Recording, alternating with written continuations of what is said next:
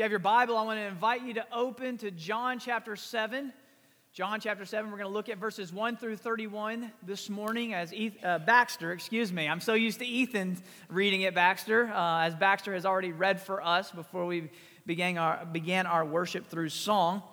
And as you make your way there, um, I want you to let you know that there, we, we all have stuff in common, don't we? We all have stuff in common. Like, first off, everybody in this room, if you're a human being, you have that in common. Congratulations. We all have something similar, right? But we also have some other things in our lives that we have in common as well. And it doesn't matter. It doesn't matter how old you are, what age group you are, what generation you're a part of. We've all experiencing experienced things in life that we have in common that are similar. So, for example, um, many of us have experienced evil being done to us in our lives, haven't we? You've experienced evil in this world, haven't you? Doesn't take very long to figure out that there is evil that exists in our world. Now, evil is something that is profoundly immoral or wicked. And, and one of the things about evil is we see evil, bad things, both inside and outside the church, don't we? Huh? Take that, yeah, think about that for a moment. See evil that takes place both inside and outside the church. in fact, my home was uh, kind of smitten with an evil this a couple weeks ago, I think actually last week, when uh, one of our children was being bullied on the bus. Yeah, you want to talk about Daddy Bear coming out? Y'all thought Mommy Bear was bad? Daddy Bear was about to come out. But we've all, maybe some of you have been bullied in your life. That's something that's evil, that hurts, doesn't it?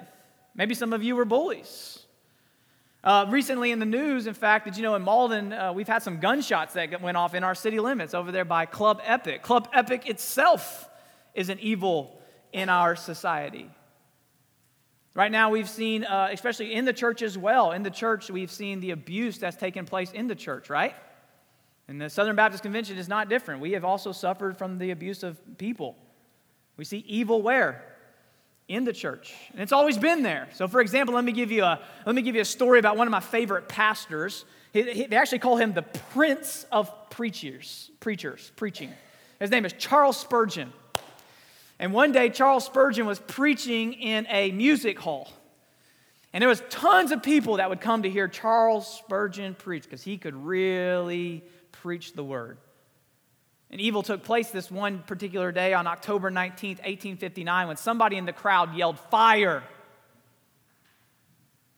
And in that moment, the crowds began to rush out the door. They began to stampede. I, can picture it in my head. It looks like a, you remember the Good Friday uh, shopping sprees that you see on the news when they open the door? And like all those massive people are just trampling over each other. I, I picture that as people tried to evacuate the building as this individual yelled and lied fire.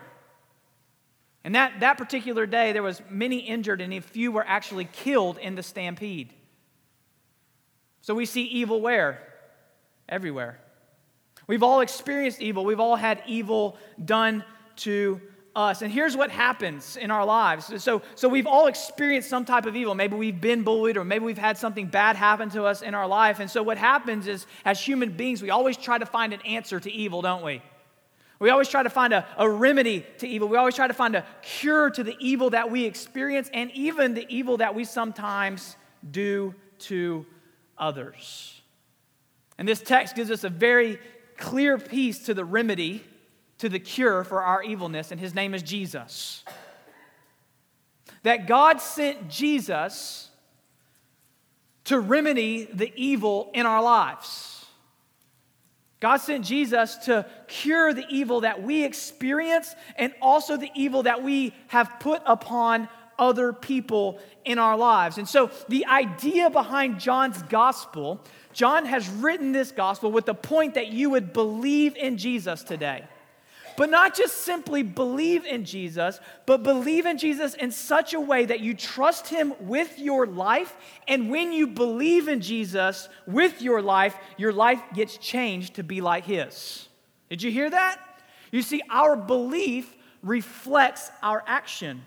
Our belief reflects what we do in life. So if you believe that Jesus is the Savior of the world, then you live like it. Hello? You live like it. So let me show you. Let me, let me walk you through this text. And let me first, we first going to ask the question to ourselves Where does evil come from? So we're going to answer that question, and then we're going to see the answer to our evil and the remedy of evil in our lives. Everybody good? You tracking with me? All right, so let's take a look. Let's start in John 7 1. After this, Jesus went about in Galilee. He would no longer, he would not go about in Judea because the Jews were seeking to kill him. So Jesus already knows that his life is in danger by the Jews. Now, the Jewish feast of booths was at hand, so his brothers said to him, Leave here and go to Judea, that your disciples may also see the works you are doing. For no one works in secret if he seeks to be known openly. Okay, so if you're a highlighter or you're an underliner in your Bible, known openly would be something you might want to highlight or underline. All right? After that, he says, if you do these things, show yourself to the world. So, another aspect where you want to highlight or you want to underline. And so, the reality is that, that Jesus' brothers come to Jesus and they say, Listen, Jesus, you need to make a name for yourself. Go to the, go to the feast and, and teach and show people who you are so that they can know who you are. Make a, make a name for yourself. Become a famous because show yourself to the world. If you really are the Messiah, show yourself to the world. And why did they say this? Because of verse 5. It says, For not even his brothers believed him. So even Jesus' own family in this particular moment didn't even believe that he was the Messiah. Now, we do know that they eventually, some of them do believe, right? James is a brother of Jesus. He believes, and we actually have a, one of his letters in our scriptures today. And so they're, they're asking Jesus, or Jesus, elevate yourself to the world. If you really are who you say you are, show the world. Now, look what Jesus does. This is his answer to our question of where does evil come from. Jesus turns and says to them, My time has not yet come but your time is always here. The world cannot hate you, but it hates me because I testify about it that its works are, what's the word? Evil. You go up to the feast. I am not going up to this feast, for my time has not yet fully come. Here's the reality, brothers and sisters. Listen. You want to know where evil comes from? It comes from us, from human beings. We are evil people. Now I know, I know that hurts our minds because we actually think we're not so bad. In all reality, the Bible says that we're evil people. We're evil people because of our fallenness. We're evil people because of our brokenness. We're evil people because of our sin. And so, without Jesus in our lives, we are prone to do evil things in our lives. That's where you experience evil, and that's where you've done evil to others. And it comes out of our sinfulness. And really, if you want to dive deeper into our sinfulness, the, the reality is that it comes out of our selfishness too. You see, when Jesus finally goes to the feast, look what happens. He, he begins to get in there on verse 14, and it says this About the middle of the feast, Jesus went up into the temple and began teaching. And the Jews therefore marveled, saying, How is it that this man has learning when he has never studied? Right? So, in this time period, who you studied under determined your fame. Oh, I, was, I studied under so and so. I studied under this particular rabbi, and so that was how you got famous. And so Jesus answered them, My teaching is not mine, but it is he who sent me. If anyone's will is to do God's will, he will know whether the teaching is from God or whether I'm speaking on my own authority. Verse 18, check it out. The one who speaks on his own authority seeks his own what? Yes. In other words, when you don't believe in Jesus, you are prone towards doing evil because you live life out of your own selfishness. In other words, you live for your own glory, not for the glory of Jesus. You begin to think in your life that you have the authority over life, not Jesus. And that's when we are prone to do evil. So you're like, I, I can see y'all, y'all, y'all are spinning it around your mind. So I'm going to give it to you in my, in my own world, all right? All right, so I like to watch what they call mockumentaries. So think of The Office or Parks and Rec, okay? Some people love them, some people hate them. I get it. All right? I'm the guy that loves it. So there's a, in Park and Rec, uh, Park and Rec is a, a movie or a, a mockumentary. It's, it's, a, it's a fake documentary about, a, uh, about an office that is a part of Parks and Recreation office, okay? And there's two staff members. One's name is Tom, and the other is Donna. Now, by the way, no relation to anybody in here whose name is Tom or our secretary whose name is Donna. And these are, these are people in the show, okay? So I'm not comparing our secretary or any Toms to these two people, all right? Just want to make that clear from the beginning. And every year, Tom and Donna, they go out and they have a day to themselves. And the day is called Treat Yourself Day. All right, so you might be saying, well, what is treat yourself? All right, treat yourself is a day where they spend the entire day treating themselves to whatever their heart wants. So I remember the picture is right. So that so that it's a documentary. So you have Donna and Tom, and they're looking at the camera. And so Donna says, "Oh, we want to buy clothes." Tom says, "Treat yourself." She says, "We want to buy fragrances." Tom says, "Treat yourself." Donna says, if we want to go get massages, Tom says, treat yourself. If we want to ride in a leather limo, Tom says, treat yourself. You see, here's the problem with who we are as believers. In our evilness, we always want to treat ourselves, don't we? And when you try to treat yourself, you begin to put yourself in the place of Jesus. You see, that, that, that all, all that sounds really good, doesn't it? Like in our natural evilness, we want, we like that idea. We like the idea of whatever I want in life, I'm gonna get. Like some of you right now, you're sitting there thinking, like, man, I can't wait for this service to get over because I'm gonna go have lunch and I'm going to treat myself. Treat yourself. That's the mentality of our culture. That's the, that's the basis of our evilness, is that, is that we want to have the authority of our lives. And, and the reason we want the authority of our lives is because we want to seek our own glory. And when you seek your own glory, that is when you begin to sin against others. So let me give it to you this way I find that the days that I want to treat myself are the days that I'm at my worst. It was because I put myself on the throne of my heart, not Jesus. I tell Jesus, I don't want your glory today, I want my glory today. So I'll give you a, a case in point into the bell home. Are y'all ready for some transparency? It's always nerve wracking when you're a pastor and you give your people transparency, but here it is.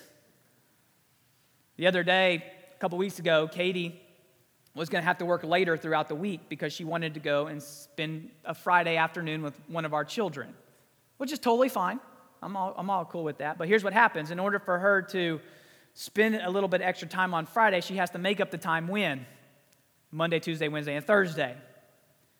Now, I don't know if y'all know this, but uh, many of y'all probably do. I'm, I'm a workout machine. Like, I love to work out. I'm a CrossFit junkie. I have it in my garage. I do it all the time. It's just the way I relieve stress and I just grow and think. It's my best thinking time is when I'm in the CrossFit gym. In fact, that's probably when I get most of my good sermon ideas.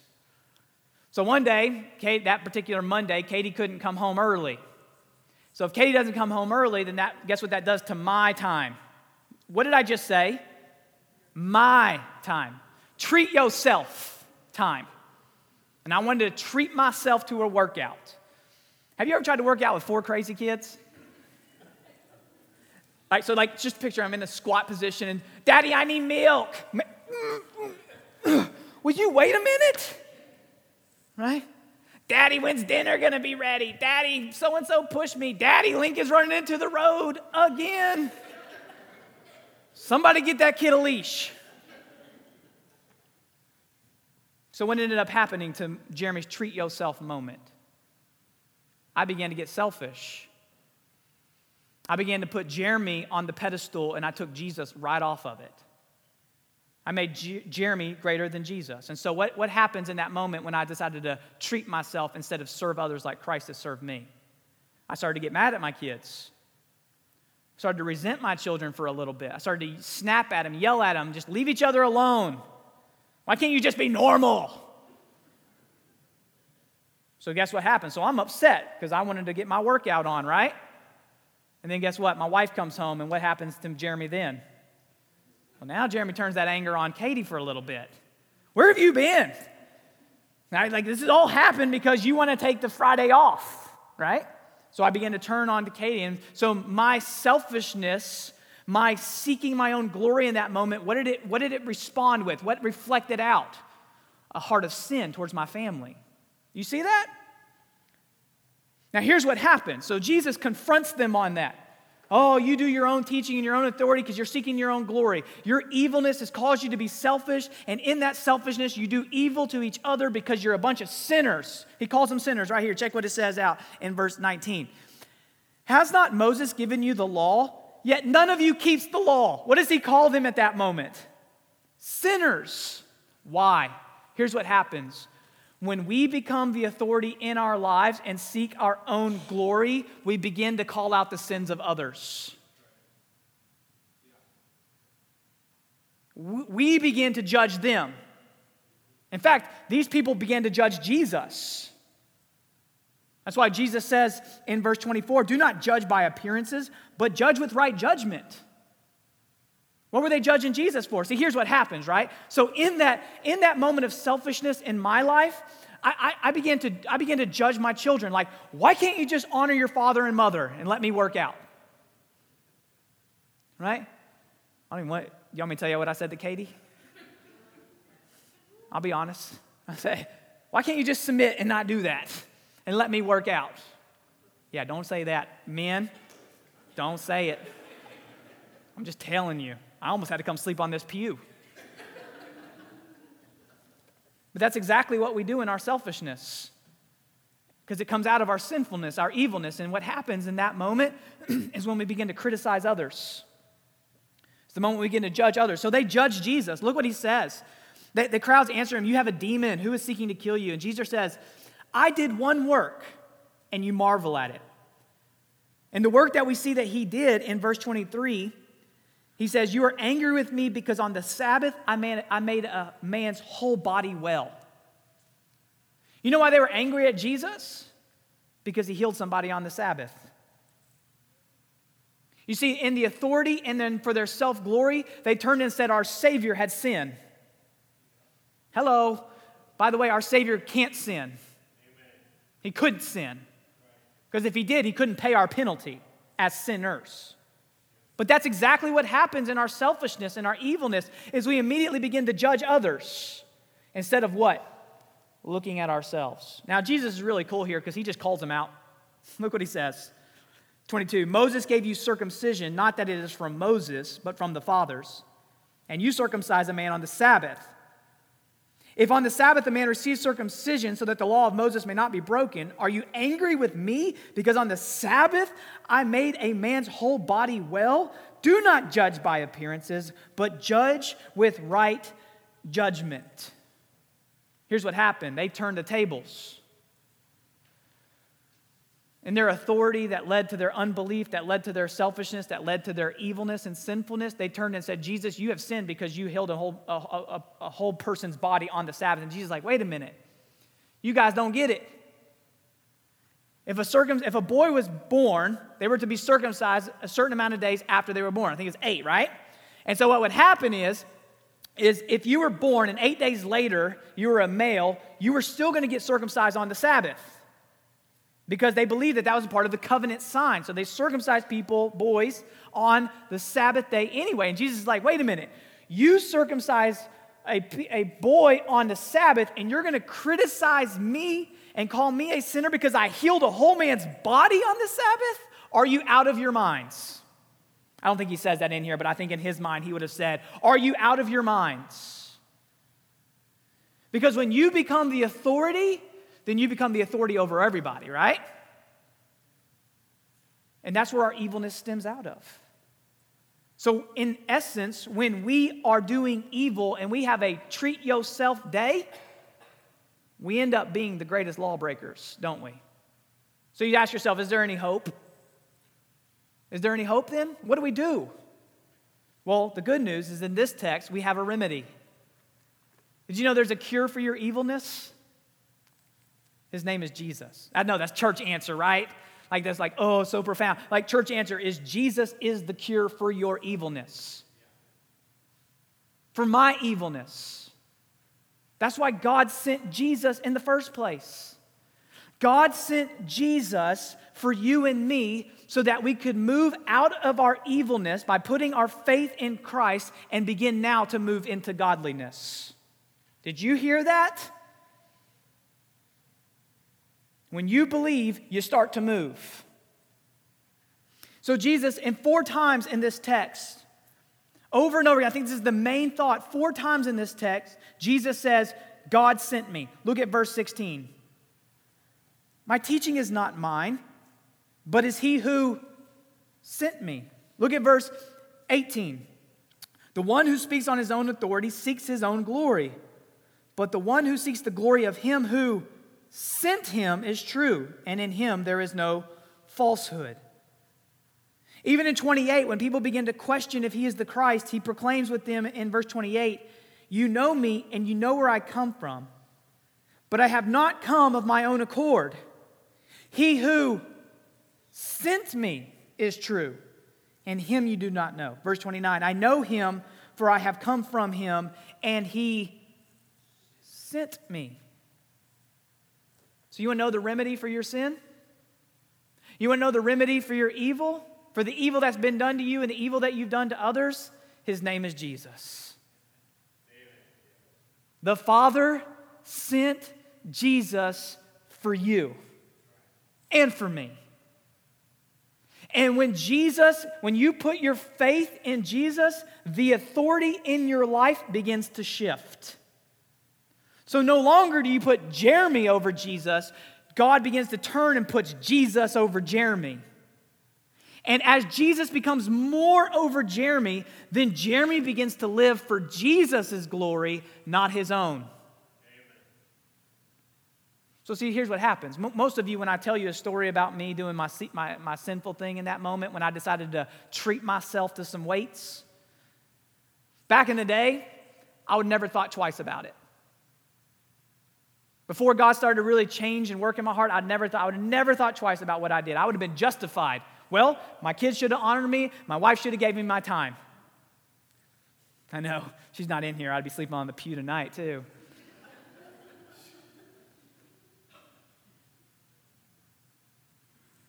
But you see, what ended up happening is that next day, I couldn't, I couldn't rest. You ever had your soul in turmoil? Have you ever had that? You know, like, like you just like it just was bothering you, something was eating at you. And so I, I started to pray and have my quiet time, and I recalled what Jesus had done for me and what Jesus has done for you. It was in that moment, it was re- revealing, I reminded myself that of the gospel. Jesus saved me from that sin on that, on that particular night. Jesus saved me from my own selfishness. Jesus saved me from my own glory. But Jesus didn't want me to live in evilness. He wanted me to change to be more godly. So, in that next day, I went home and I put all my kids and my family around the dinner table and I said, Listen, guys, daddy sinned against you yesterday. All of you. Honey, Katie, sinned against you. I took my anger out on you when I should have been loving and sacrificing myself for you.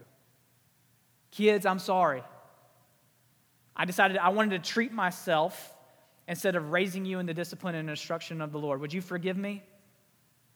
You see, what happens is two things happen when you begin to trust Jesus, who was sent by the Father for you. Number one is you begin to change to be like Christ, so you ask for people's forgiveness. And number two, when evil has been done to you, you learn how to forgive like Christ has already forgiven you on that cross. Do you see the difference? So I sat with my family and I asked them for forgiveness. I said, I exalted myself over exalting Christ in my life. See, here's what I think happens though. Here's what I think the difference is between some of us in this room. You see, for some of you in this room who don't have Jesus, you're not going to seek the cure. For some of you haven't put trust in, in the one who God sent for you, you'll never ask for forgiveness and you'll move about your life like nothing ever changed, like nothing ever happened. It's because you can't ask for forgiveness until you know that you've been forgiven in Christ. That's why God sent Jesus. You know that, right? God sent Jesus to die for your sin. And in dying for your sin, when you put your trust in Him, you are finally able to live for Him. Some of you can't forgive because either you're immature in your faith or you don't have any faith and you don't realize that God sent Jesus to forgive you. The whole idea is that Jesus is the remedy for our sin. Jesus is the remedy for our evilness, both the evilness that we've done to others and the evilness that has been done to us. He's the cure, brothers and sisters. Now, here's just this lets you know. I, I love this about this text because four times, as we've seen, four times in this text, Jesus says, I have been sent by God. I have been sent by God. I have been sent by God. You see that four times, right? I just showed it to you. You see, you know, do you want to know one of the reasons that we're, we're losing the younger generation of believers? Do you want to know one of the reasons that young adults are leaving the church at rapid speeds? You want to know why? Because they bought into a belief system that's been there all, all, for a long time. It's an old belief system, but they bought into a belief system that's this it's called deism. You see, when I talk to people that are, that are non believers, if I say, Can I pray for you? They're like, Yeah, pray for me because I believe that God exists. And a lot of our young people believe that God exists. The reality is, they don't believe that God is actually doing anything in the world. They believe that God has disconnected himself from the world. And so, if there is no God that's connected to the world, then what do you, how do you live? For your own glory, with your own authority. But in this text, we see four times that God is active in our world. He's so active in our world that he sent his son into the world to die for the world. Do you see his action? And the reality is, not only does God want to be active in the world, God wants to be active in your life. God wants to be active in your life. He wants to move you from your evilness to godliness in Christ. Isn't that beautiful? God is alive. God is working in Christ and He wants to change you. So here's, here's, here's one of the things to do today. Today, if you're a person in this room who has never believed or trusted in Jesus, I want you to know that today Jesus is reaching out to you. He wants you to believe. That's the whole purpose of John's gospel is to get you to believe in Jesus. He doesn't just want you to trust in Him, He wants you to trust in Him in such a way that you actually begin to live for Him. And He will cure the evil that's been done to you and the evil that you've done to others, and He will help you make it right. So if today's the day you're wrestling with Jesus and Jesus is opening your heart, this is what I want you to do. After the, after the close of this service, I want you to call me this week. Call the church office and ask, say, Jeremy, how do I take my next steps to following Christ? And I'm going to get in contact with you. We're going to sit down and we're just going to start to disciple you and help you think through this, all right? And I will show you how Jesus can change your life. But there's, a, there's a, a, another principle here for the new hopers in this room. Are you ready for this? This is what I love. Are you ready? Just as the Father sent Jesus, for those of you who believe in Jesus, Jesus is sending you out. All right. It's going to get a little weird in here already. Christianity has not come sit in a building Christianity. Christianity has come be equipped to be sent out. Jesus is an example for us. Just as the Father sent Jesus into a evil and hate hostile world, Jesus has told his disciples at the end of John, I'm sending you out to do the same. What do you think about that? Jesus is sending us into a world that hates us in order to reach this world for Him. Amen. Now, I'm going to share with you something really cool. Are you ready? I'm going to show you. I, since I got here, I prayed that Jesus would make New Hope a sending church. Now, some of you know this is coming, some of you don't know it's coming, and that's fine. Just be surprised. I prayed, God, make us a sending church. Just as Christ was sent from the Father, four times we see that in this text, I want us to understand that our relationship to Jesus makes us be sending churches as well. So, can I show you what God has been up to? Thank you. Check this out. Watch this. If God is sending you to Boston this week or this uh, coming up this summer, I want you to stand up. My Boston, my Boston tripper, stand up. Go ahead. All right, Brian, Paige, and Madison are also going. They're in Virginia right now, and Miss Claudette is also going. So look, six people, New Hope, we're sending out just like Jesus was sent to us. Pretty cool, right? All right, thanks. Have a seat. If we're sending you to New York this summer, stand up. You can't see Ethan, but he's in the back standing. And Will is in the nursery going as well. Just as Jesus has been sent for us, so we are sending others to the world. Have a seat, New York. If you're going, now check this one out. I don't see it. There she is. If you're going to Zimbabwe this summer to take the gospel to people who have never heard the gospel, people who have never seen a white face, would you stand up? Yes.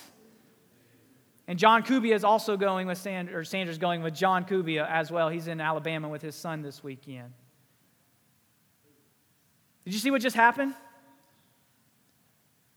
We're, they are mimicking Jesus. All right, you ready? Final one. Final one. If you are ready and excited about reaching Mauldin and Simpsonville with the gospel of Jesus Christ. You are a sent one. You're not sent to Boston, New York, or Zimbabwe. You're sent right here in our own home. And if that is you this morning, if you are saying, I am ready to reach this community, that I'm ready to be sent out as new hopers in Mauldin to reach our community, why don't you stand up? Come on. There they are. Look at my new hopers, our new hopers. Do you see that? God is turning us into a sending church. Not just to the ends of the earth, but right here in our own community. And the reason is because you are mimicking Christ who was sent for you. Isn't that beautiful? Let's stand up. Everybody stand up as we close. I'm going to pray. I'm going to pray over all of our new hopers, everybody who is being sent, because you are mimicking the gospel. You are mimicking exactly what Christ has done for us and then Ethan is going to lead us in song. So let's pray as we praise God for turning us into a sending church, just as the Father sent Jesus into this world for us. Let's pray. Father, we thank you so much. Lord, it's so surreal to see the people who are going something that I've prayed, that, that our staff has prayed for, that our church has been praying for. Lord, I remember making a comment when I first got here almost two years ago, actually, two years ago. And I said, Lord, make us a sending church to where we would tithe our membership. And this year, we are sending 12 people. You answered our prayer. Lord, just as you sent Jesus into this world for our sin, into a world that hated him, into a world that was evil because he called us out for our wickedness and our evilness, but he came so that he could die for our sins so that we could be saved, that we could be made new, that we could be changed, that we could be transformed. Lord, it's on the basis of this message that we go likewise and do like Christ did for us. Yes, this world hates us. But it doesn't matter because we are coming with the truth of the gospel. We are coming with the authority of Jesus. And we are coming to glorify Christ in our lives, in our community, in this world, and reach people with this good news. I thank you for those who are going to Boston and New York and Zimbabwe. And I thank you for all who stood and are ready to reach Mauldin and Simpsonville, just as Christ came to reach us. Continue, Lord, to make us a sending church so that you would get the glory, not us. We pray all these things in Jesus' precious holy name.